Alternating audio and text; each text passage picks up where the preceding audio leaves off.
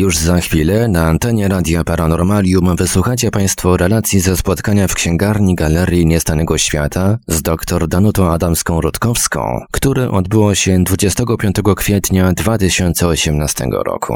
Podczas spotkania poruszone zostały takie kwestie jak kwantowa świadomość w konwencjonalnej nauce, nowe koncepcje konwencjonalnej nauki, rola informacji w procesach życiowych, Pola fizyczne jako nośnik informacji, koncepcja pól morfogenicznych, fizyka zmierzająca do uznania prymatu świadomości w organizacji otaczającego nas świata, cel i sens życia, współpraca zamiast rywalizacji i nie tylko. Zapis w wersji wideo dostępny jest do obejrzenia na profilu Nieznanego Świata w serwisie YouTube oraz na stronie Radia Paranormalium w dziale wideo. Zapraszamy do słuchania. Dzień dobry, witam Państwa na kolejnym spotkaniu w klubie Przyjaciół Nieznanego Świata. Dzisiaj naszym gościem jest pani doktor Danuta Adamska-Rutkowska. No, nieprzypadkowo dzisiaj tu znalazła się. Zbiegło to się z wydaniem y, nowej pozycji, nowej książki pani doktor. No i myślę, że uchyli nam rąbka tajemnicy.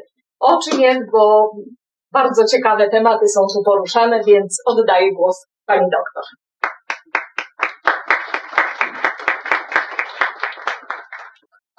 Witam, witam wszystkich Państwa bardzo serdecznie.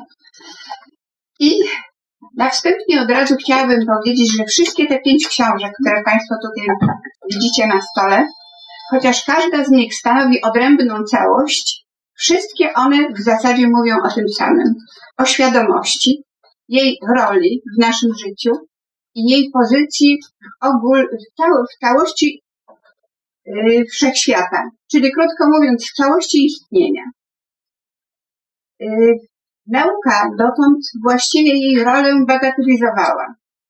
Natomiast w ostatnich latach, a można powiedzieć właściwie od połowy ubiegłego wieku, świadomość sama wdarła się nie tylko w nasze życie, ale również do nauki ewidentnie wykazując, że ona zajmuje centralne miejsce w całości istnienia. Ona tym, ona tym istnieniem zarządza, projektuje, planuje i realizuje w działaniu. I co ciekawe, my jesteśmy właściwie wieloma sondami y, wysłanymi w obszar nieznanego po to, byśmy nie tylko my się mieli kształcić, rozwijać, badać obszar nieznanego, ale byśmy się tymi informacjami podzielili z całością wszechświata, ze wszystkimi ośrodkami życia, jakie we wszechświecie funkcjonują. My się uczymy i cały wszechświat również uczy się razem z nami. Uczy się również świadomość, która razem z nami ewoluuje i wykorzystuje nasze doświadczenia po to, by kształtować i formować nowe prawa, które rządzą rzeczywistością. Bo prawa też są niezmienne, nie są niezmienne. Ewoluują razem z nami i z, razem z wiedzą, którą zdobywamy. Proszę zwrócić uwagę. Pierwsza książka to właściwie nie tyle kwantowa rzeczywistość, ile spotkania z nieznanym gdzie y, dokonałam zderzenia zdarzeń anomalnych z tym, co nauka na ten temat ma do powiedzenia. Przyznam się szczerze, nigdzie jeszcze nie widziałam takiego zestawienia i uważam, że to zestawienie jest niezbędne. Ze względu na to, że zdarzenia anomalne są ciągle spychane na margines i tłumaczy się jako halucynacje, nasze przywidzenia, myślenie życzeniowe, a to nie jest prawda. Jest to po prostu jedna z bardzo istotnych cech rzeczywistości, która przejawia się w działaniu. Y, w kolejnych książkach ukazywałam pewne aspekty naszego ludzkiego działania, które zmieniał, y, zmierzały do tego, by poznać naturę rzeczywistości. I proszę zwrócić uwagę, że niezależnie od tego, czy poruszałam sprawy religii, filozofii, y, przytaczałam przykłady zdarzeń i zjawisk, które wręcz y, podważały założenia mechanicznego materializmu, czy też zagłębiałam się w świadomości wielowymiarowej, w rzeczywistość głębszego poziomu istnienia, czy w zagadnienia, którym poświęciła się psychotronika w swoich badaniach, zawsze, jeżeli natrafiałam na jakiś problem, który wymagał do, dokładnego wyjaśnienia, nawiązywałam do y, badań prowadzonych we wszystkich tych dziedzinach, które tutaj mamy, aż do ostatniego tomu, y, gdzie poruszałam badania prowadzone w ramach konwencjonalnej nauki, która rzekomo w ogóle nie zajmuje się świadomością. Nieprawda. Zajmuje się już od dawna, tylko wiedza, którą ona dostarczyła, w ogóle nie jest nam prezentowana w ramach powszechnego nauczania. My po prostu o tym nie wiemy. Nie wiemy o tym, jaka jest y, moc naszego umysłu, jak możemy ją wykorzystać y, w swoim życiu, w działaniu, w doskonaleniu się, w czynieniu naszego życia bardziej przyjaznym dla nas wszystkich. Y, chciałabym teraz przede wszystkim porozmawiać na temat tego, co na ten temat ma do powiedzenia y, nauka y, konwencjonalna. Proszę zwrócić uwagę, że przez cały okres swojego istnienia starała się zgłębić naturę rzeczywistości i starała się ją zrozumieć. Podejmowane były różne próby. Koncepcja Wielkiego Wybuchu która miała nam uzmysłowić, w jaki sposób powstał ten świat, w którym żyjemy, to była jedna z wielu prób. I chociaż początkowo miałam chęć przedstawić Państwu coś na kształt y, mojej koncepcji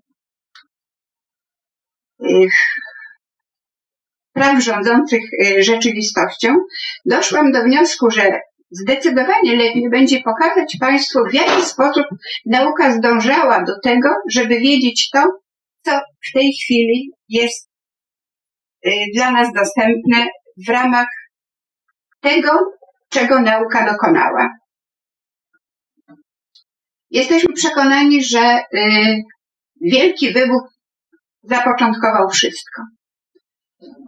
W 2005 roku ukazała się publikacja, która z punktu widzenia konwencjonalnej nauki zakwestionowała to zdarzenie. Nie było wielkiego wybuchu. Nigdy go nie było.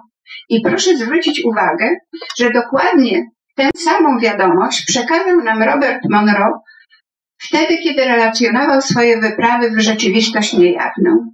On tam też natrafił na dowód, że wielkiego wybuchu nigdy nie było. Nie wiem, czy Państwo zwróciliście na to uwagę. Dotarł do wielkiego emitera. Ponieważ rzeczywistość, w której my w tej chwili żyjemy, jest rzeczywistością pozorną. Żyjemy w rzeczywistości w gruncie rzeczy innej niż ta, która nam się wydaje. Żyjemy w holograficznej rzeczywistości, która jest wynikiem y, projekcji tych obiektów, które się znajdują wokół nas, za pomocą struktur naszego mózgu. Dokładnie w jaki sposób. Y, to jest zresztą sprawa, którą sygnalizowałam we wszystkich książkach w gruncie rzeczy, jakie macie Państwo przed sobą. Natomiast w ostatniej książce dokładnie wyjaśniłam, w jaki sposób dochodziliśmy do tej wiedzy i w jaki sposób te mechanizmy działają nie pada żaden obraz na siatkówkę naszego oka, który by przypominał cokolwiek z tego, co my widzimy. To, to te sygnały, które padają na siatkówkę i które przypominają w zasadzie coś na kształt powierzchni jeziora uderzanej przez krople deszczu, czyli nie przypominają w niczym tego, co widzimy wokół siebie, przetworzone przez nasze struktury mózgowe i wyświetlone w rzeczywistości zewnętrznej, dają nam pojęcie o tym, w jakiej rzeczywistości się poruszamy. Nie jest to to, do, w czym dokładnie żyjemy. Jesteśmy zespołem, właściwie układem, każdy z nas jest układem pól fizycznych. Materia substancjalna to w gruncie rzeczy złudzenie. To, że jesteśmy w stanie coś wziąć w rękę i nasza ręka nie przechodzi na wskroś tych obiektów, jest wynikiem tego, że sprzeciwiają się temu pola siłowe. One przeciwdziałają penetracji. Ale jeżeli te pole siłowe są słabsze, możemy z powodzeniem wejść do wody. Poruszamy się w powietrzu i nie czujemy oporu. Widzimy, dopiero odczuwamy, że w jakimś ośrodku się poruszamy wtedy, kiedy mamy różnicę potencjałów, czyli różnicę ciśnienia i odczuwamy powiew wiatru na twarzy. Co w gruncie rzeczy jest najważniejsze, jeśli chodzi o y, kwantową świadomość, którą zajęła się konwencjonalna nauka. Informacja, że chociaż wszystko stanowi jedną całość, niemniej jednak, tak jak natura materii jest w gruncie rzeczy dualna, tak i nasza natura też jest dualna, choć tylko pozornie dualna. Czyli nasze ciało organiczny nie wytwarza świadomości, lecz układ subtelny, który tę świadomość wykształcił już na głębszym poziomie istnienia, niejako zasiedla nasze ciała organiczne. I tutaj warto wspomnieć y, o pracy, jaką włożyła y, w poznanie tego zaskakującego stwierdzenia biologia komórkowa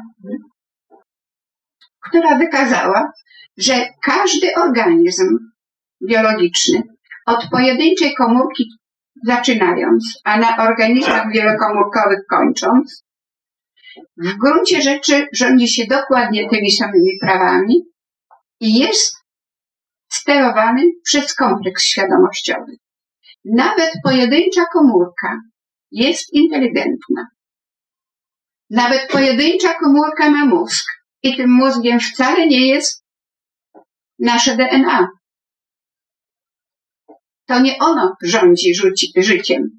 Życiem rządzi kompleks, który w gruncie rzeczy zaprojektował te struktury i wypróbował.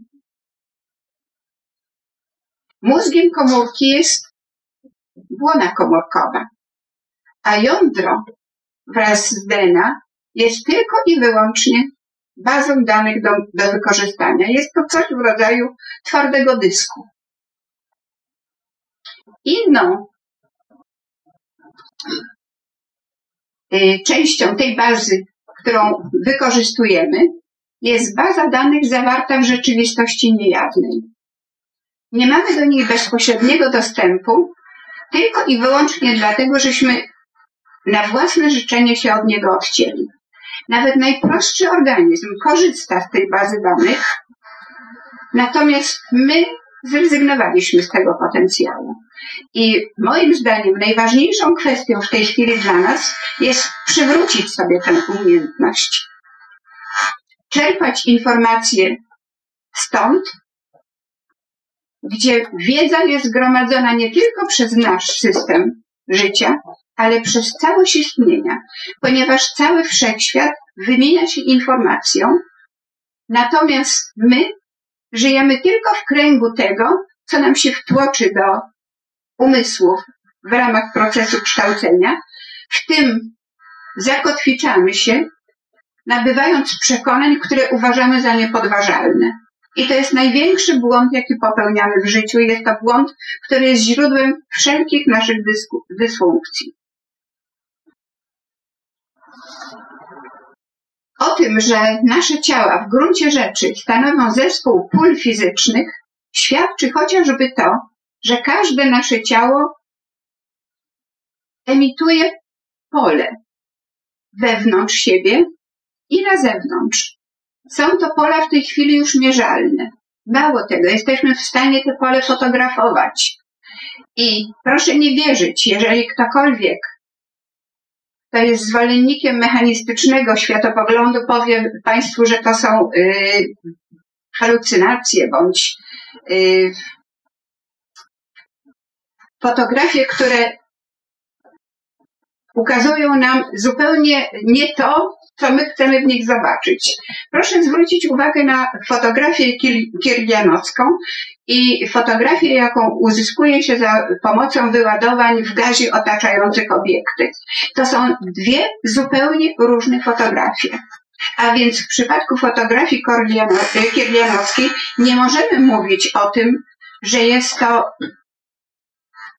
że są to wyładowania koronowe i nie mają nic wspólnego z biopolem organizmu. To nieprawda. Fotografia kierdzianowska oddaje nam nawet wnętrze. I co jest bardzo interesujące, są osoby wśród nas, nazywamy ich sensytywami, które są w stanie zobaczyć te niewidoczne dla naszych oczu pola. Oczywiście nie oznacza to, że oni mają specjalnie wrażliwe oczy. Jest to efekt pobierania informacji w sposób anomalny z zewnątrz naszego ciała. To są informacje zakodowane w tym, co aktualnie nauka nazywa polem punktu zerowego, a w gruncie rzeczy jest to pole, które można również nazwać próżnią fizyczną, dlatego że nauka konwencjonalna właściwie yy, pojęcie próżni identyfikuje z nicością, natomiast próżnia fizyczna nie jest ani nicością, ani pustką. Jest pełna informacji, jest pełna energii, energii i informacji o niewyobrażalnej wręcz pojemności. Możemy z tego korzystać, więc dlaczego tego nie robimy? Dlatego, że o tym po prostu nie wiemy. A świadomość ma taką indywidualną bardzo i interesującą cechę, że jeżeli jesteśmy o czymś przekonani, to tak się dzieje, ponieważ każdy z nas kreuje swoją rzeczywistość. Więc jeżeli jesteśmy przekonani, że zjawiska anomalne nie istnieją, to one są dla nas niedostępne. Jeżeli jesteśmy przekonani, że rzeczywistość jest wielowymiarowa i my mamy dostęp do potencjału rzeczywistości niejawnej, jesteśmy wtedy kreacjonistami w znacznie większym stopniu. Mamy dostęp do tego, co religia nazywa absolutem. Czerpiemy stamtąd pomysły, wynalazki, y, artystyczne y, kreacje, zarówno muzyczne, jak i y, wizualne w postaci obiektów, które cieszą nasze, nasz wzrok. Naukowcy z tego magazynu informacji czerpią inspiracje przy dokonywaniu odkryć naukowych, y, przy y, dokonywaniu wynalazków, które ułatwiają i wzbogacają nasze życie. Także warto jest otworzyć się na tę część rzeczywistości, która rzekomo nie istnieje, a tymczasem ona znajduje się tuż y, na wyciągnięcie ręki. I tu panu, Państwu powiem to trochę na wyrok, dlatego że tej informacji nie ma w książkach. Dopiero jako wisienka na torcie chcę Państwu y, ją ujawnić w postaci artykułu, który się ukaże y, w nieznanym świecie. Każdy z nas jest horyzontem zdarzeń, jest, można powiedzieć, czarną dziurą łączącą czasoprzestrzeń z głębszym poziomem istnienia. Każdy z nas jest łącznikiem, jest pętlą zwrotną wymiany informacji. Czyli to, ta wiedza, którą my tutaj zdobywamy, jest automatycznie przekazywana na głębszy poziom rzeczywistości i wszędzie rozprowadzona. Czyli służy wszystkim. I do tego tematu jeszcze wrócimy wtedy, kiedy e, będziemy mówić o dysfunkcjach, któreśmy sobie sami na własne życzenie wyprodukowali, organizując naszą podobną cywilizację. Dlatego, że nasza cywilizacja jest chora.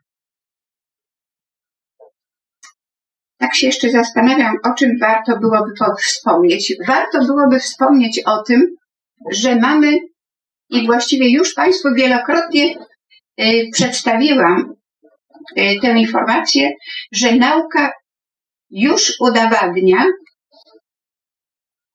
to, że nie żyjemy tylko i wyłącznie we wszechświecie składającym się z kosmosu. Y, przynajmniej w kwantowej rzeczywistości na pewno już poruszyłam sprawę wyłonienia się kosmosu z tak zwanej początkowej osobliwości.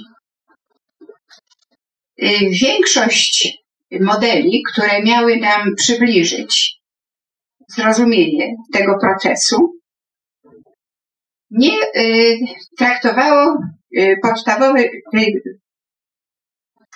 osobliwości początkowej, z której się pojawiła pojawił świat, w którym aktualnie żyjemy, jako coś, w co można się zagłębić, poznać i zrozumieć. To było coś, czego nauka w ogóle nie tykała.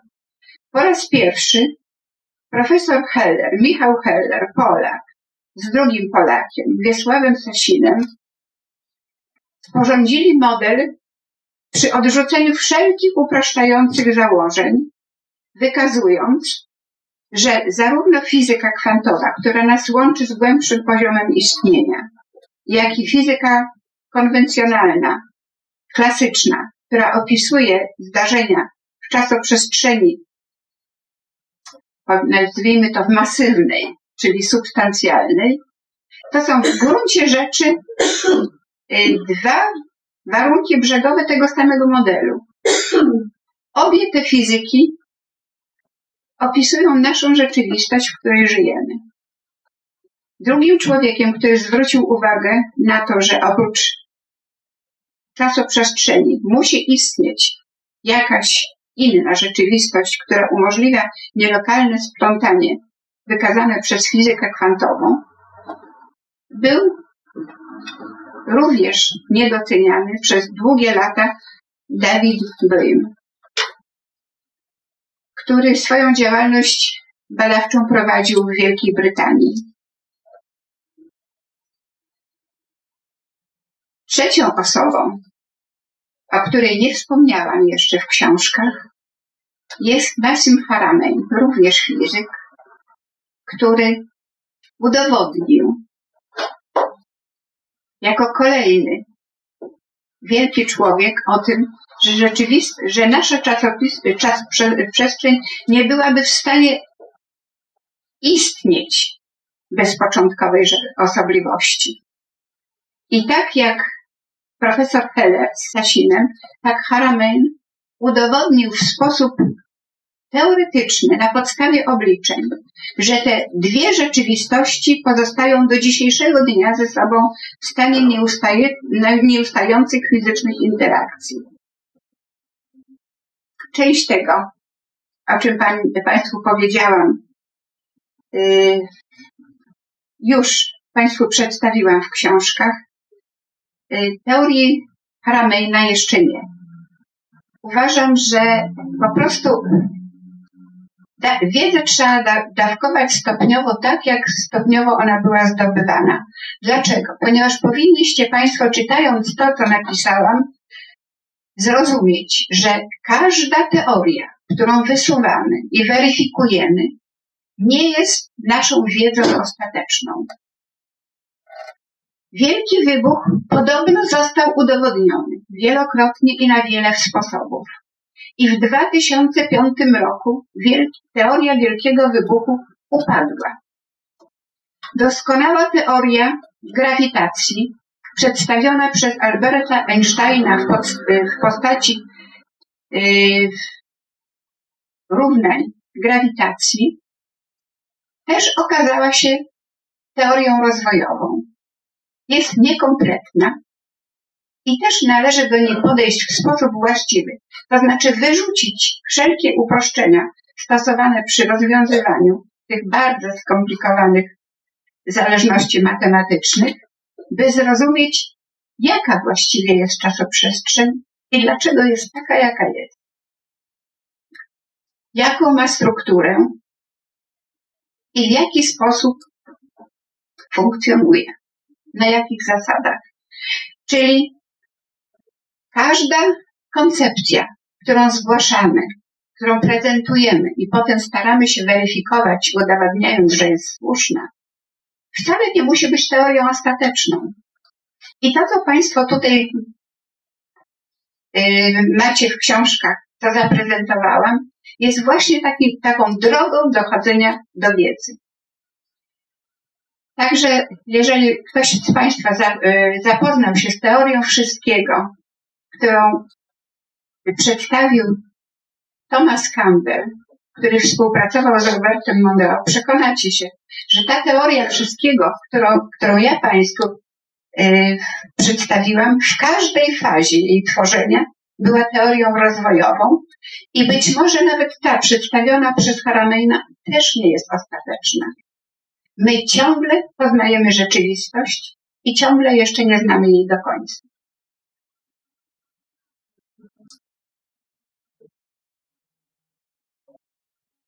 Może nie ma w tej chwili sensu się dalej wgłębiać y, w te poszczególne teorie, które Państwu zaprezentowałam, od razu mówiąc, że żadna z nich nie jest teorią ostateczną. A może warto wykorzystać to, co tę y, informację, która nam dostarczyła fizyka kwantowa, fizyka, nie mechanika, bo świat nie jest mechanistyczny, jest celowy, planowany, i realizowany zgodnie z planem. Proszę zwrócić uwagę. Każdy organizm jest w stanie się przystosować do środowiska w sposób nieprzypadkowy, ale celowy. Jak mógłby to zrobić, gdyby nie był sterowany przez układ, który jest w pełni świadomy tego, co się dzieje dookoła obiektu, który potrzebuje przystosować się do środowiska i tego, co się dzieje w środowisku. To są zawsze pętle ze sprzężeniem zwrotnym. I żaden organizm nie byłby się w stanie y, przystosować na drodze przy, yy, przypadkowych mutacji. Jest cel do osiągnięcia. Ten cel można osiągnąć, wypróbowując różne możliwości, ale proszę zwrócić uwagę, że te wszystkie możliwości są w zasadzie celowe, bo są ukierunkowane na cel. W związku z powyższym my dążymy do celu i go osiągamy. Można powiedzieć, że jesteśmy biologicznymi robotami. Nie można powiedzieć, że biologicznym robotem jest pojedyncza komórka bakterii, jeśli jest w stanie tak się przystosować do wrogiego y, środowiska, które jej stwarzamy, stosując, y, można powiedzieć, stresujące środowisko za pomocą antybiotyków, skoro jest w stanie się na nie uodpornić. Nie ma w tym przypadku.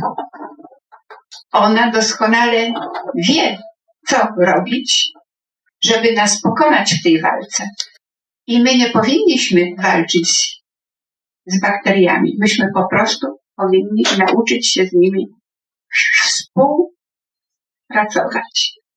I część z nich współpracuje już z nami. Ale to nie jest nasza zasługa. To jest zasługa kompleksu świadomościowego, który działa i funkcjonuje poza naszą, częściowo, poza naszą czuwającą świadomością. I problem polega na tym, to jest nasze największe wyznanie, wyzwanie, które stoi przed nami, byśmy się nauczyli korzystać z całego potencjału świadomości, jaki mamy do dyspozycji.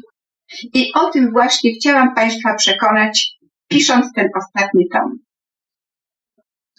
A żeby nie przedłużać tego, co Państwo i tak już tutaj mają i mogą zapoznać się z tym później, czytając książkę, chciałam y, jeszcze zwrócić uwagę na to, że to y, te wszystkie prace badawcze, które były prowadzone w celu y, poznania świadomości, poznania jej roli w naszym życiu, poznania jej roli w całości, w całokształcie istnienia. To wszystko daje nam ogromną wiedzę dotyczącą tego, jak my powinniśmy funkcjonować. Dostarczyła nam wiedzę, że nie jesteśmy kukiełkami, marionetkami w rękach wszechmogącego Boga. Jesteśmy kreatorami własnego losu. Mamy cel do osiągnięcia. Ten cel powinniśmy sobie sami postawić i do niego dążyć. I tym celem nie jest zdobycie gigantycznego majątku, władzy, poważania, prestiżu. Naszym celem jest nieustanne zdobywanie wiedzy i umiejętność wykorzystania tej zdobytej wiedzy. To jest nasz cel.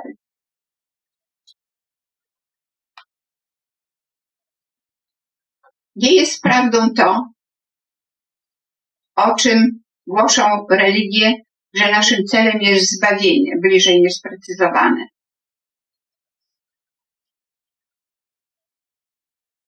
W gruncie rzeczy takie pojęcia jak grzech czy wina w zasadzie nie istnieją, dlatego że my, żyjąc tutaj w bardzo skonfliktowanych warunkach, bez przerwy zdobywamy wiedzę w oparciu o nawet o błędy, które popełniamy.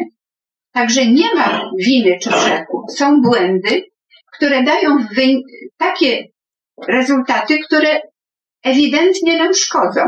Czyli niezależnie od tego, czy skutek naszego działania jest pozytywny czy negatywny, zawsze z niego wyciągamy korzyść, bo zawsze on niesie z sobą jakąś naukę. To jest cel naszego życia. Zdobywanie wiedzy, którą możemy się podzielić z innymi. My musimy się nauczyć współpracować ze sobą. Musimy się dzielić wszystkim, co posiadamy, ponieważ nic nie należy tylko do pojedynczego człowieka bądź grupy osób.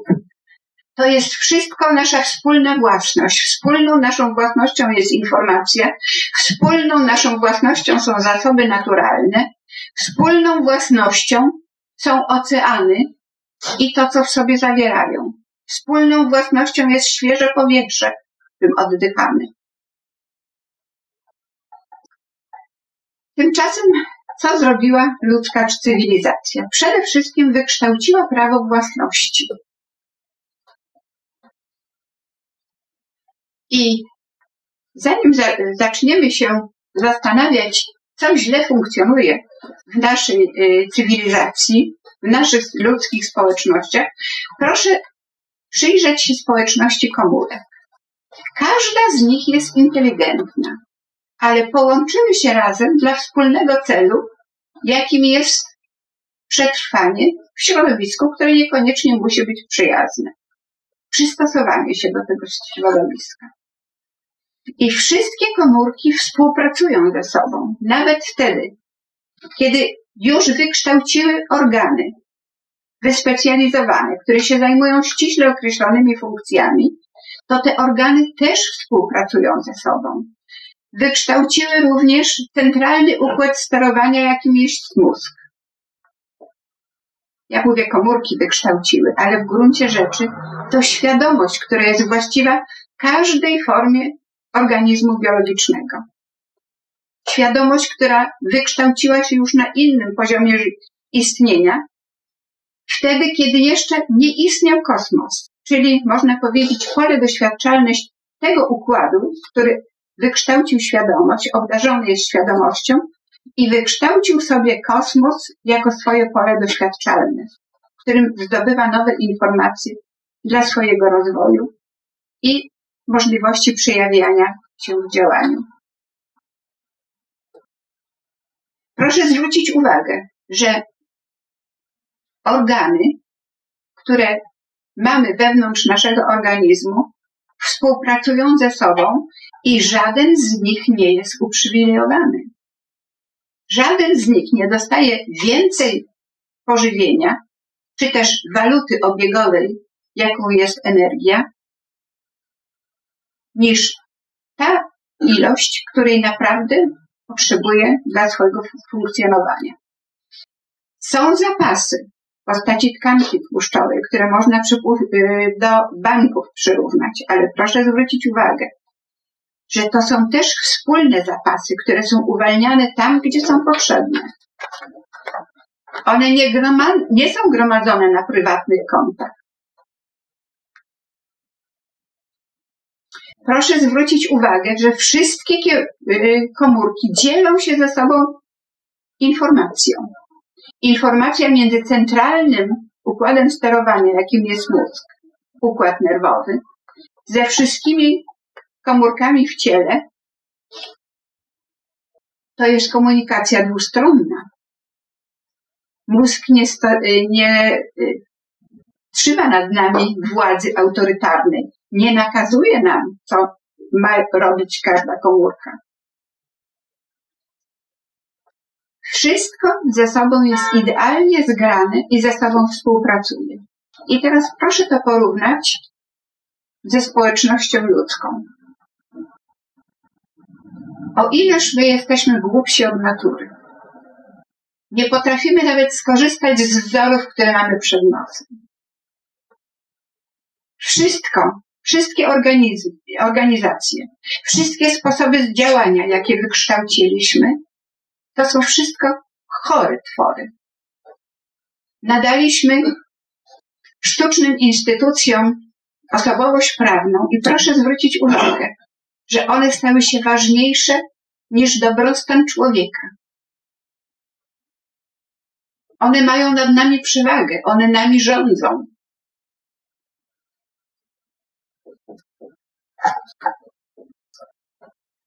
I gdy się tak głębiej nad tym zastanowić, to przecież nawet mamy odpowiedź, co się z nami stanie, jeżeli nie zmienimy naszego sposobu myślenia i naszego sposobu fun funkcjonowania.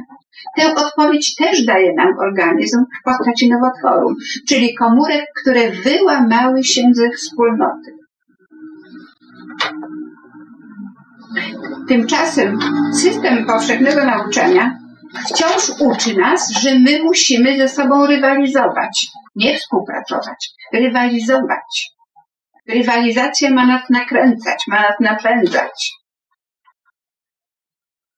W rezultacie gubimy się podczas wyścigu szczurów i gubimy to, co jest najcenniejsze, to, co daje nam radość życia. To wszystko gdzieś się rozpływa, rozmywa i zamiast ludzi, którzy razem z nami będą tworzyć przyjazną przyszłość, my mamy wokół siebie tylko przeciwników i wrogów. I to się dzieje wszędzie, w ramach rodziny, gdzie obserwujemy przemoc domową, w ramach małych społeczności, gdzie patrzymy na siebie wilkiem, nawet w ramach instytucji, gdzie każdy stara się wygryźć swojego kolegę i ustawić się w lepszej pozycji. Ma, twor, mamy twory państwowe, które od razu w momencie podjęcia swoich, swoich prac w ramach sterowania państwem, co robią? Formują grupy uprzywilejowane, obdarzają przywilej, przywilejami, które automatycznie niszczą to, co jest charakterystyczne dla organizmów wielokomórkowych. Niszczą równość każdej z nich w stosunku do innych.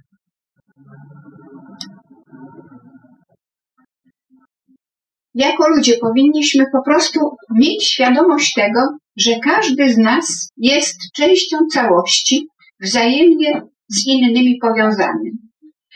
Powiązaną. To, co uczynimy przeciwko innym ludziom, wróci do nas rekoszetem. Nie tylko dlatego, że na głębszym poziomie rzeczywistości, jeżeli będziemy samolubni, y, ugrzęźniemy w, tak jak przedstawiłam to w świadomości wielowymiarowej, w obszarze istot sobie podobnych, czyli równie egoistycznie nastawionych jak my, być może nawet patologicznie w stosunku do siebie. W związku z tym będziemy się nawzajem zadręczać. Ale proszę zwrócić uwagę, że w ten sposób my też jesteśmy w szkole życia i nikt z nas nie będzie wiecznie potępiony, bo my w takiej szkole, na głębszym poziomie rzeczywistości, gdzie znajdujemy się dokładnie w towarzystwie osób sobie podobnych, Będziemy na przemian ofiarą i zwyciężonym. Poczujemy się, jak czuje ofiara i poznamy, czym jest empatia. będziemy rozumieć, co czuje istota, którą krzywdzimy. Dlaczego nie jesteśmy w stanie tego pojąć teraz, kiedy widzimy wokół siebie nie tylko ludzi, ale inne istoty żywe, które również, również krzywdzimy? Właściwie nie ma na to żadnego usprawiedliwienia. Tu nawet nie chodzi o humanitaryzm, tylko po prostu o to, że w momencie, kiedy zabijamy w sposób okrutny zwierzę, które potem zjadamy, a nie wiemy o tym, że w polach fizycznych ich ciał zakodowana jest informacja o, cierpieniu, którego jesteśmy sprawcami, my się karmimy tym cierpieniem. Te emocje pochłaniamy, wchłaniamy w siebie. I w rezultacie stajemy się osobami, które nie widzą wokół siebie istot sobie podobnych, ale niezależnie od przygotowania, jakie nam daje edukacja, chociażby właśnie przez to, że nie potrafimy być empatyczni, wchłaniamy w siebie tę złość, to cierpienie, którego jesteśmy sprawdzami, sprawcami. I to do nas wraca nawet tu, w tym życiu. Te szkoły na głębszym poziomie istnienia to tylko można powiedzieć jest uzupełnienie niedostatków nauki, z której nie potrafimy tu wyciągnąć wniosków. Także niezależnie od tego, czy żyjemy tu, czy żyjemy na innych poziomach rzeczywistości, my się wciąż uczymy. Jest jeszcze jedna y, ważna sprawa, o której nie wspomniałam, ale o której napisałam i też chciałabym na, y, na nią zwrócić uwagę. W komórkach naszych ciał znajdują się receptory, które reagują na sygnały z otoczenia. Jeden z, y, z rodzajów tych receptorów to antygeny zgodności tkankowej. Są to receptory, które reagują na nasz indywidualny kod, nasze, można powiedzieć, wszechświatowe imię. I w momencie, kiedy nasze ciało umiera na skutek tego, że opuszcza je kompleks świadomościowy, przestaje po prostu organizować jego funkcjonowanie, procesy zaczynają przebiegać, w sposób chaotyczny i ciało się rozkłada, to dopiero jest objaw śmierci. Ten układ, który sterował ciałem, dalej znajduje się w środowisku. Skąd o tym wiemy? Wiemy o tym, ponieważ przeszczepiamy organy. I układ, organizm biorcy jest w stanie rozpoznać obcy organ w swoim ciele i natychmiast rozpoczyna akcję obronną, bo to jest coś, co do tego organu nie przynależy. Gdyby nasze komórki były bezimienne, nigdy nie byłoby problemów z przeszczepami.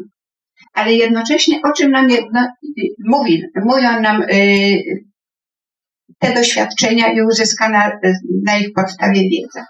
Że układ ten przetrwał śmierć ciała biologicznego, a zatem może przystosować do funkcjonowania kolejne ciało biologiczne. I taka jest istota reinkarnacji. Po prostu układ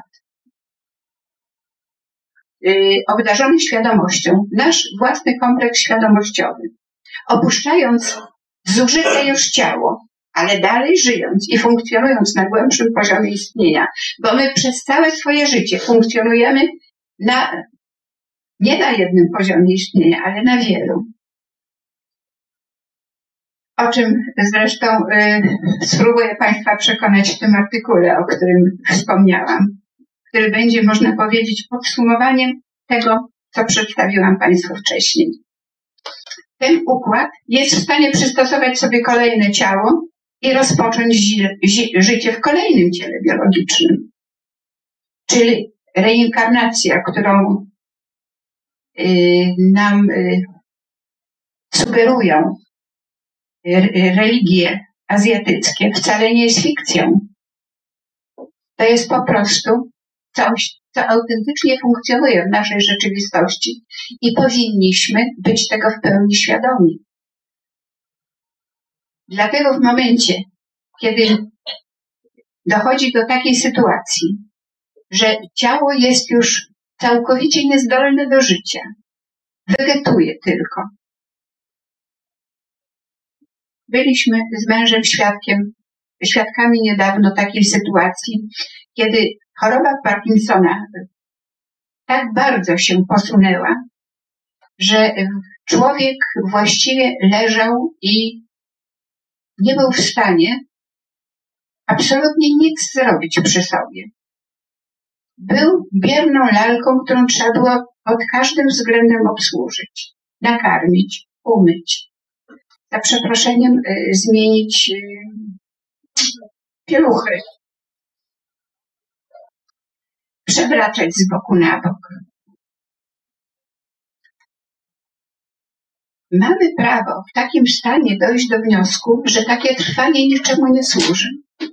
Powinniśmy mieć prawo do godnej śmierci, ponieważ wiemy, że nasz kompleks świadomościowy jest całkowicie bezczasowy, jest wieczny.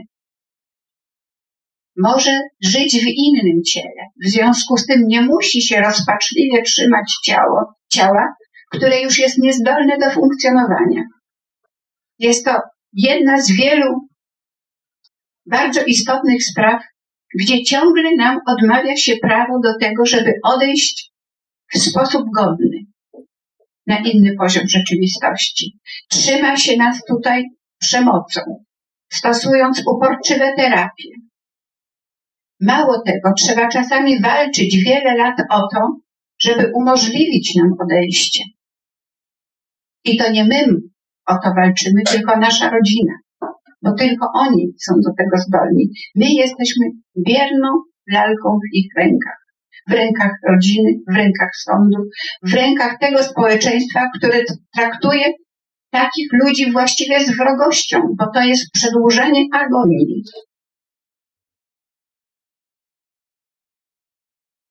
Także gdybyśmy byli w stanie tę wiedzę rozpowszechnić wszędzie wokół nas, nasze życie stałoby się znacznie prostsze. Mielibyśmy mniej problemów kontrowersyjnych do rozwiązania.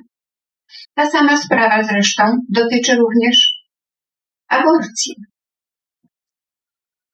Prowadzimy w tej chwili w Polsce wielki ból o, bój o możliwość dokonywania aborcji w sytuacjach ekstremalnych. Dlaczego?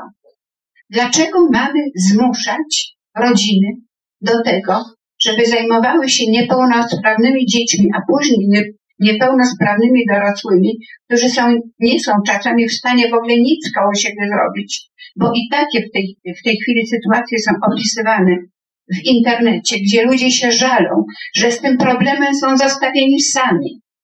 A przecież jesteśmy wspólnotą. Powinniśmy w takiej sytuacji pomóc.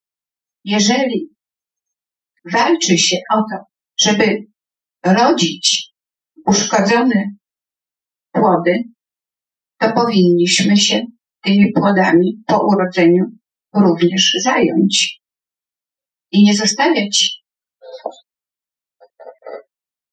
rodziny samej sobie. Kobieta z reguły wtedy rezygnuje z pracy i opiekuje się dzieckiem. Ale skąd ma wziąć środki do życia? Nikt z nas się nad tym nie zastanawia? Czy nie zastanawiają się nad tym nasi rządzący? W tej chwili ma miejsce protest przed Sejmem. Rząd nie chce rozmawiać z ludźmi, którzy są zdesperowani. Nie chce wysłuchać tego, co mają ci ludzie do powiedzenia. Są środki. Jeżeli są środki na gigantyczne nagrody dla władzy, która psuje nam państwo, to dlaczego się nie znajdują dla tych ludzi, którzy są w autentycznej potrzebie? Ja rozumiem, że to są wszystko przykre y, sprawy. Bardzo często spotykam się y, wśród ludzi, którzy uważają się za uduchowionych, z takim twierdzeniem, że my powinniśmy się trzymać z daleka od tych spraw. Nie powinniśmy ich zasilać swoją energią. Przede wszystkim energia to nie jest byt. To jest możliwość działania. Więc jeżeli mamy możliwość działania, to trzeba działać, a nie biernie patrzeć i przyglądać się, jak inni się męczą. Na tym polega współpraca, na tym polega solidarność. Naśladujmy organizm, który się wspiera, gdzie komórki wspierają się wzajemnie. Realizują razem wspólny cel. Dlaczego my tego nie potrafimy? Następna sprawa, też łącząca się y, z tym problemem, to sprawa zapładniania in vitro. Kościół walczy o to, żeby zapładnianie in vitro było niemożliwe. Twierdząc, że zabijamy zarodki, ponieważ nie wszystkie są wszczepione do macicy, a zapładnia się kilka po to, żeby wybrać ten, który się będzie najbardziej do zapłodnienia nadawał. I jednocześnie starannie przemilcza się fakt, że w momencie, kiedy dochodzi do stosunku, zapłodnione jajo wcale nie musi się zagnieździć w macicy. 80% zapłodnionych jaj jest usuwanych w trakcie menstruacji, jeżeli nie miało okazji do tego, żeby zatrzymać się na stałe w środowisku, gdzie może się rozwijać. Dlaczego śmierć zarodka jest dla nas takim wielkim problemem? Jeżeli zakładamy, że śmierć ciała organicznego zaczyna się w momencie, kiedy ustaje praca mózgu, powinniśmy również zgodzić się z twierdzeniem, że współpraca kompleksu świadomościowego z ciałem zaczyna się w momencie, kiedy w zarodku zaczynają się tworzyć struktury mózgowe.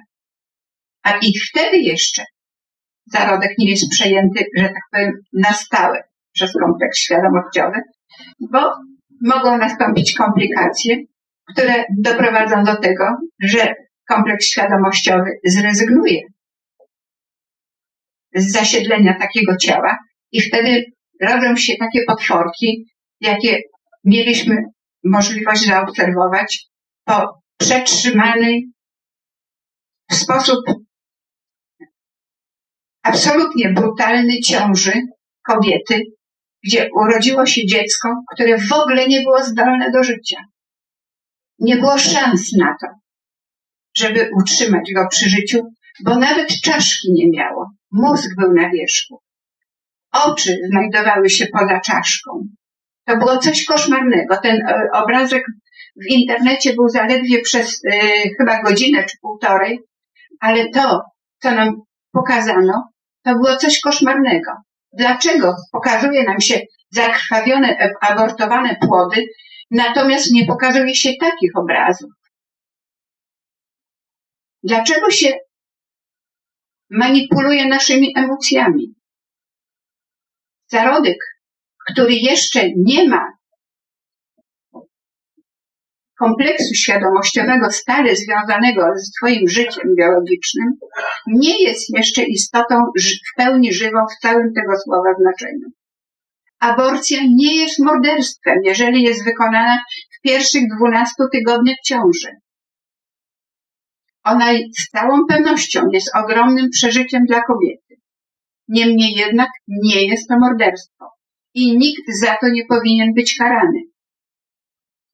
Aborcja nie powinna być również penalizowana w takiej sytuacji, kiedy kobieta zaszła w ciążę w wyniku gwałtu.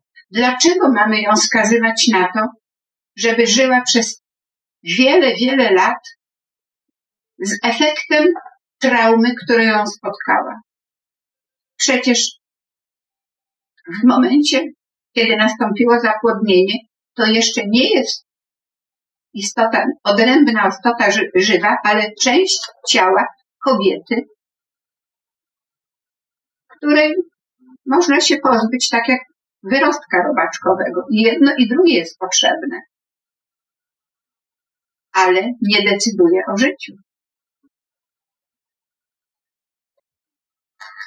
Te wszystkie informacje, które Państwu przekazuję, już jako podsumowanie i możliwość wykorzystania wiedzy, którą posiedliśmy nie tylko dzięki fizyce kwantowej, ale dzięki świadomości, że nasza rzeczywistość jest wielowymiarowa i wcale nie taka, jaką nam się prezentuje w programie nauczania.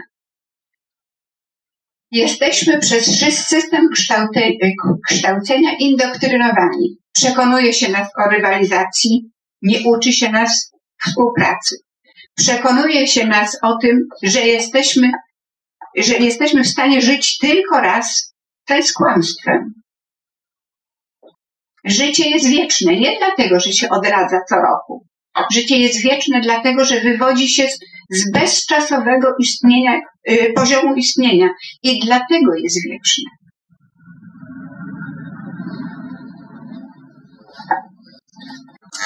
Tak się jeszcze zastanawiam, jakie problemy warto byłoby poruszyć. Medycyna. Kolejny problem, z którym się borykamy od lat. Medycyna bazuje przede wszystkim na biochemii. Ja już Państwu mówiłam. A y, w tym artykule, o którym wspominam, że go umieszczę y, w nieznanym świecie, znaczy, przepraszam, będę próbowała opublikować w nieznanym świecie, wyraźnie wykazuje, że nie cząsteczki decydują o życiu i materii, pola fizyczne. W związku z tym nie biochemia rządzi y, naszym zdrowiem. Naszym zdrowiem rządzi biofizyka. Y, procesy, które przebiegają w ramach y, naszego cyklu życiowego są w niezwykłym stopniu wręcz zintegrowane. W związku z tym w procesie naturalnym każda, no nazwijmy to substancja, bo w gruncie rzeczy chemia to też fizyka, tylko w sposób prostszy opisana. Substancja jest uwalniana dokładnie tam, gdzie jest potrzebna. Natomiast ta sama substancja zupełnie inne skutki wywołuje w innych częściach ciała. Więc jeżeli wprowadzimy lek, który ma usunąć dysfunkcję do organizmu, obojętnie czy to będzie y, tabletka, czy to będzie iniekcja. Ten lek zostanie rozprowadzony po, przez płyny po, ustrojowe po całym organizmie. Musi być więc podany w takim nadmiarze, żeby dotarł tam, gdzie jest potrzebny. Co to oznacza? Że w innych miejscach wywoła skutki uboczne, które wcale nie są przez nas pożądane. I proszę zwrócić uwagę, że już w tej chwili medycyna dysponuje wspaniałymi środkami uzdrawiającymi, nie y, leczącymi, czyli usuwającymi y, y, symptomy choroby, tylko wręcz uzdrawiającymi. Uzdrawiają nas ultrasłabe sygnały pól elektromagnetycznych. Dlaczego ultrasłabe? Dlatego, że one stymulują nam nasz układ samonaprawczy, nasz układ immunologiczny. Nasze ludzkie ciało wcale nie odbiega od innych organizmów żywych. Ma wbudowane mechanizmy samonaprawcze. Gdybyśmy byli odpowiednio do tego przygotowani, nawet zęby były, mogłyby nam odrosnąć. Tylko po prostu my jesteśmy święcie przekonani, że to jest niemożliwe, więc się tak nie stanie. Ale gdybyśmy byli w stanie wykorzystać ten prosty, to proste prawo, które formułuje zasadniczą, yy, zasadnicze yy, prawa funkcjonowania rzeczywistości, gdzie świadomość rządzi materią, a nie odwrotnie, a nie materia świadomością, bylibyśmy w stanie przeprogramować również nasze ciało tak, jak możemy przeprogramować nasze geny. Bylibyśmy w stanie uruchomić takie procesy naprawcze, które mogłyby naprawić to, co w naszym organizmie źle funkcjonuje. już są w tej chwili prowadzone y, tego rodzaju prace, które udowadniają, że ultrasłabe sygnały, y, które jesteśmy w stanie y, użyć w miejscach, gdzie obserwujemy dysfunkcję, są w stanie tę dysfunkcję usunąć.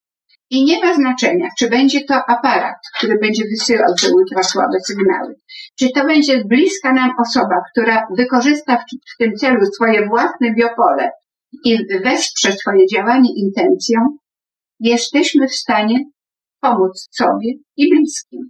Jest bardzo, byłoby bardzo wskazane, żeby każda rodzina miała członka, który byłby w stanie wykształcić w sobie tę umiejętność. Nie są do tego potrzebne żadne absolutnie specjalne uzdolnienia. Jest oczywiste, że każdy z nas w jakiejś dziedzinie jest uzdolniony, ponieważ zarówno w ciągu wieloetapowego życia w środowisku czasoprzestrzeni, jak i wieloetapowego życia w środowisku pozaczasoprzestrzennym, my się wciąż uczymy i z biegiem czasu nabywamy pewnych specjalizacji.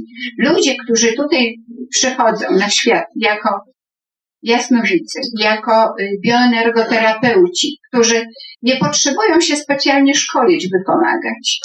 To są osoby, które już mają za sobą bardzo długi proces rozwoju i doskonalenia tej właśnie specjalności. Ja nie jestem ekstrasensem, a jestem w stanie wykorzystać biopole do tego, żeby pomóc sobie bądź członkowi swojej rodziny. Każdy z Państwa może to zrobić. Każdy z nas ma w sobie taki potencjał. Wystarczy tylko trochę poćwiczyć. Każda umiejętność, nawet za przeproszeniem rąbanie drzewa, też wymaga wprawy. Y, o czym jeszcze warto byłoby powiedzieć, jeśli chodzi o y, medycynę zintegrowaną?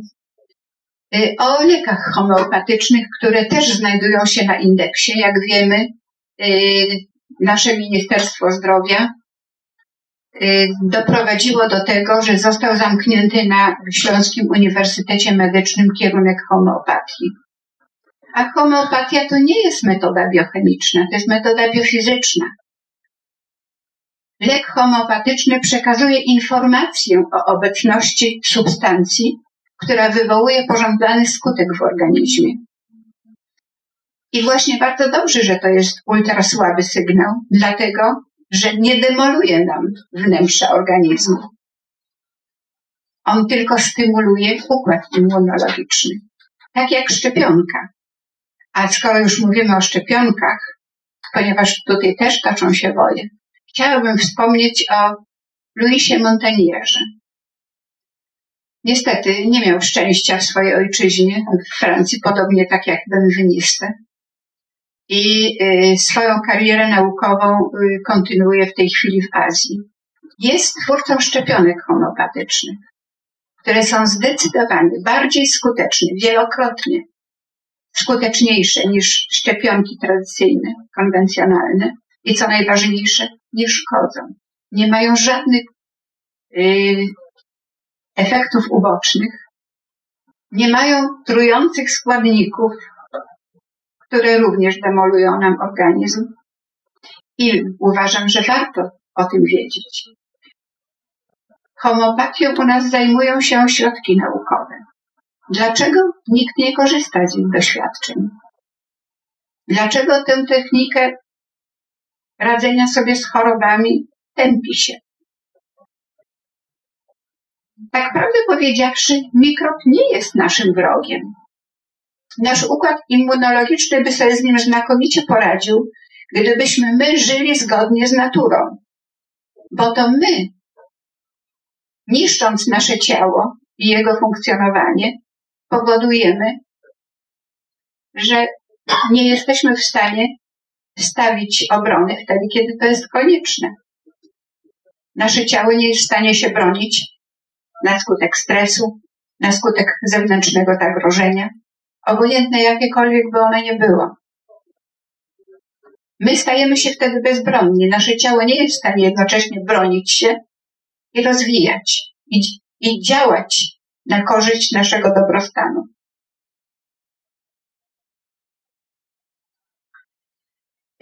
Jeśli chodzi o metody biofizyczne, jeszcze chciałabym zwrócić uwagę y, Państwa na aparat, który został opatentowany przez Dietera Breuersa.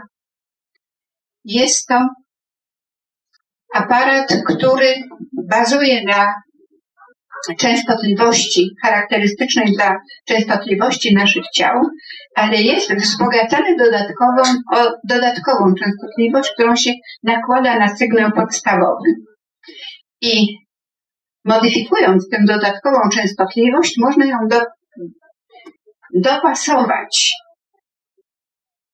nie całkowicie, ale przynajmniej w ogólnych zarysach do naszego kodu identyfikacyjnego.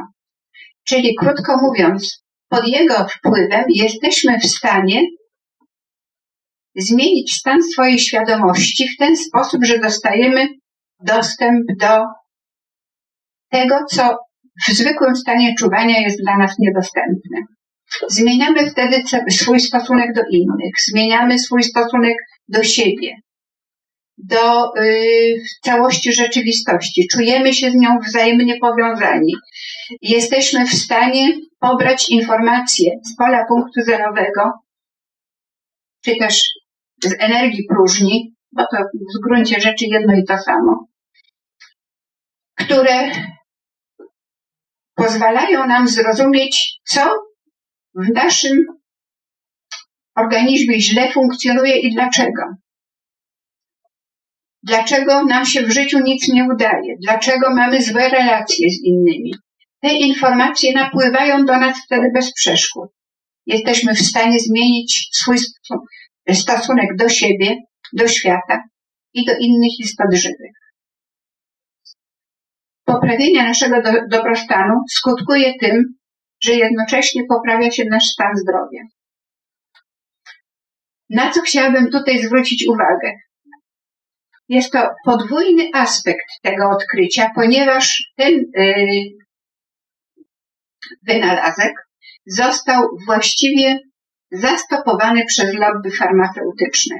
Nie został dopuszczony do powszechnego stosowania ani w procesie leczenia, ani w procesie przywracania zdrowia, nawet w takich sytuacjach, kiedy medycyna jest bezradna, konwencjonalna medycyna, ponieważ ten y, aparat był w stanie nawet regenerować struktury mózgowe w taki sposób, że cofała się choroba Parkinsona czy Alzheimera. Ponieważ y, autor tego patentu doszedł do wniosku, że jest to coś niezwykle istotnego dla całej ludzkiej populacji, opublikował swój patent w internecie. Każdy z nas ma do niego dostęp.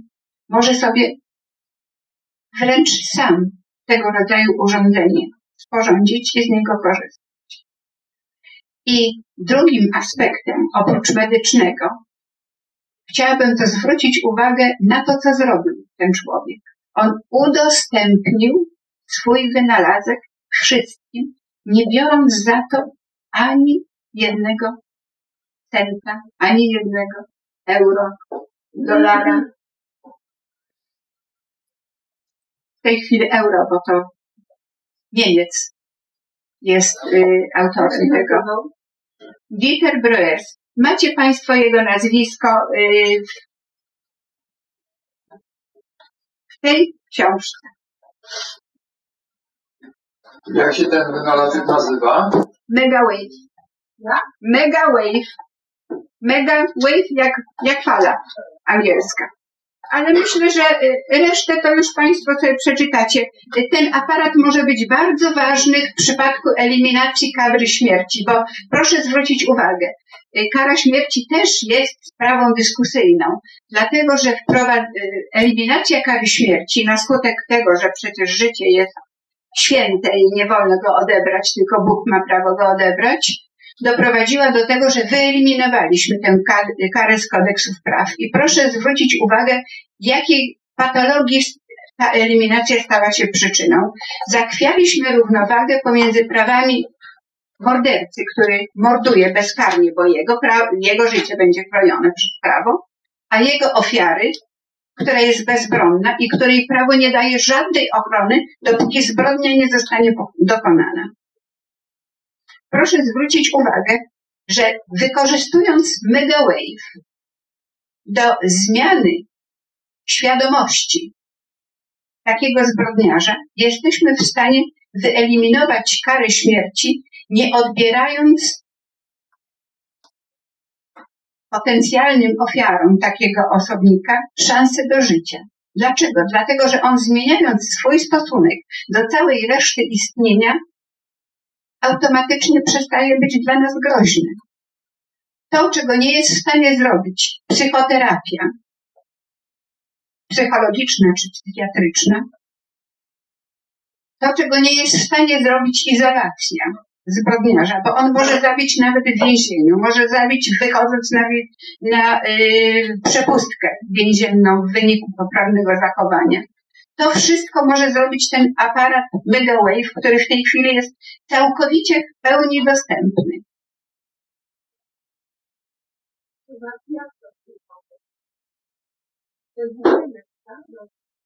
Przepraszam, patent jest dostępny, elektroników mamy. Nic nie stoi na przeszkodzie, byśmy zaczęli to produkować.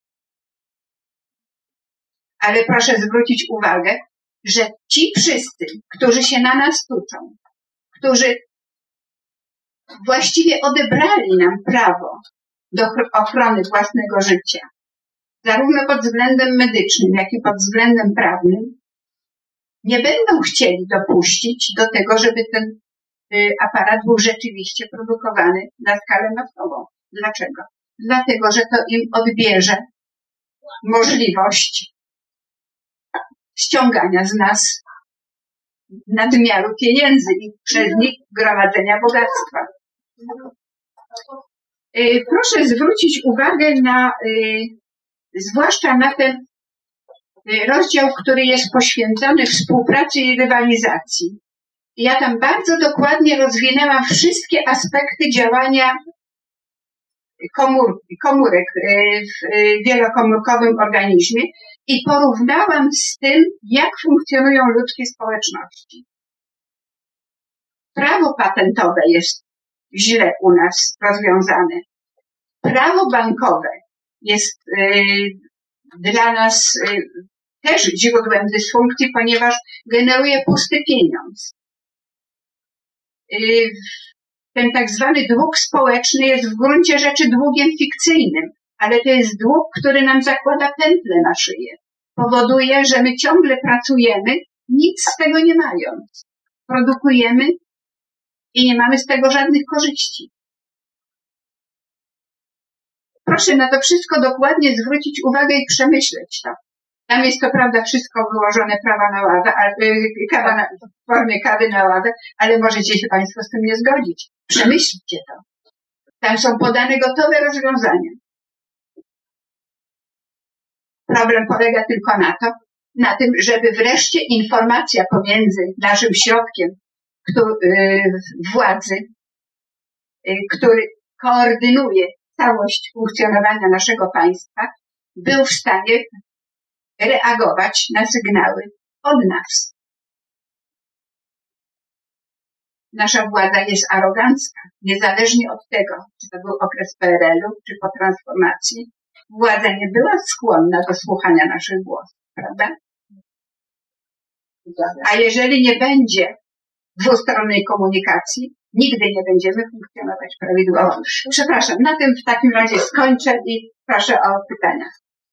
E, Sugerowała Pani mm, wielokrotnie fakt istnienia subiektywnej, holograficznej e, rzeczywistości, którą Tak. kreujemy sami według e, naszych przekonań. A więc według wiary Waszej będzie Wam dane, mniej więcej. No, Tak. w pewnym sensie tak. Chodziłoby więc teraz o to, żeby zidentyfikować nasze przekonania. Są najróżniejsze metody i osobiście podoba się zadanie z takiego pytania. Załóżmy, jestem konfrontowany z jakąś sytuacją. I na przykład mogę zadać sobie pytanie, w co musiałby wierzyć człowiek, e, któremu przytrafia się właśnie dana sytuacja, wychodząc z założenia, że on jest jej kreatorem i że wszystko dzieje się według jego przekonań. Jest jakoś łatwiej niż bym się pytał, w co ja wierzę. Tak przychodzi ten załóżmy odpowiedź. I teraz mamy przekonanie. I teraz pytanie brzmi, e, według Pani optymalny, mm, optymalna metoda przeprogramowania zmiany tych przekonań, abstrahując od tego cudenka Megawave. Może czy jak Ci nie Dziękuję. Przeprogramowanie przekonań. Każdy z nas, jeśli jest centrum swojego wszechświata, niestety musi sam się przeprogramować, jeżeli nie ma do dyspozycji megawave. Nie ma innej drogi. My jesteśmy programowani właściwie można powiedzieć już od okresu prenatalnego. Y, notabene to się również wiąże z y, odpowiedzialnym rodzicielstwem. Też temu poświęciłam jeden e, rozdział w podsumowaniu. E, dlatego, że kształtuje nas środowisko. Matka reaguje na środowisko i automatycznie swoje, swoją reakcję na to środowisko przekazuje w płynach ustrojowych swemu dziecku. I w płynach ustrojowych, i w swoich falach mózgowych bo prawdę powiedziawszy, yy, każdy organ w naszym ciele i pod tym względem najważniejszy jest mózg i serce. Serce ma swój własny układ yy, nerwowy, który jest zdecydowanie silniejszy, wielokrotnie silniejszy niż mózg, yy, jeśli chodzi o siłę rażenia. Matka przekazuje dziecku zarówno emocje, jak i przekazuje swój sposób myślenia, który oddziałuje na mózg dziecka w momencie, kiedy mózg już jest y, ukształtowany. Ojciec z kolei oddziałuje na percepcję matki. W związku z tym percepcja ma, y, ojca i matki oddziałuje na percepcję dziecka. Dziecko jest kształtowane przez ich oboje. W momencie, kiedy się urodzi, jest również kształtowane przez środowisko, w którym się wychowuje. Znów przez rodziców. Rodzice są inżynierami genetycznymi, którzy, którzy nawet są w stanie modyfikować jego geny. Także nie powinniśmy yy, bagatelizować tego, że dziecko jest małe i nic nie rozumie. Dziecko rozumie znacznie więcej niż nam się wydaje. Nie rodzi się z pustym umysłem, tak jak Y, y, nauka y, konwencjonalna, ono już jest przygotowane do życia w momencie urodzenia, ponieważ to matka przygotowywała dla niego programy startowe. Te programy startowe już są zapisane w jego podświadomości. Podświadomości, które się znajduje zdecydowanie poza mózgiem. Także w momencie, kiedy jesteśmy konfrontowani z sytuacją, która dla nas jest niekomfortowa, to musimy się zastanowić, co jest przyczyną tego, w jaki sposób wygenerowaliśmy tę sytuację, która w tej chwili nam daje popić i popalić. W momencie, kiedy dojdziemy do wniosku, jaka jest przyczyna, musimy popracować nad tym, żeby ją usunąć ta przyczyna tkwi w programie. Proszę zawsze pamiętać o tym, że w momencie, kiedy dochodzi do sytuacji konfliktowej między umysłem i podświadomością, zawsze wygra podświadomość. Umysł jest bezradny. Reakcja instynktowna jest zawsze yy, silniejsza, dlatego że to jest podstawowa, fundamentalna funkcja życiowa, o której pisałam w psychotronice. Ona rządzi każdym żywym organizmem. Umysł ją tylko modyfikuje. W Radiu Paranormalium wysłuchaliście Państwo relacji ze spotkania w księgarni Galerii Niestanego Świata z dr Danutą Adamską-Rutkowską, które odbyło się 25 kwietnia 2018 roku. Zapis w wersji wideo dostępny jest do obejrzenia na profilu Niestanego Świata w serwisie YouTube oraz na stronie Radia Paranormalium w dziale wideo.